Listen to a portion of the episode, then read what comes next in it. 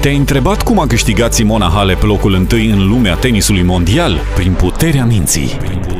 Te-ai lovit de problema adicțiilor, a împrăștierii gândurilor și a slăbirii voinței? Studiul recent al creierului scoate la iveală mecanismele concentrării și fiziologia demotivării, secretele vitalității și capcanele depresiei. Într-un curs interdisciplinar inedit, dar practic și aplicat vieții omului occidental, dr. Sorin Mihalache explică atât tehnicile meditative orientale, cât și despre puterea rugăciunii într-un context creștin. Care sunt asemănările și deosebirile?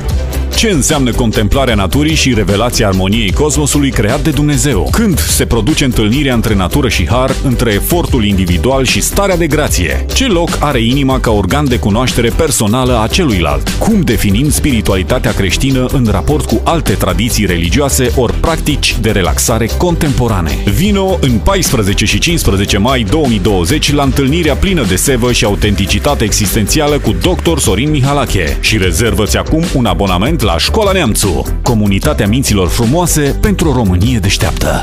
Trimite acum numărul tău de telefon la adresa cursurirondvocelibertății.ro Vă așteptăm!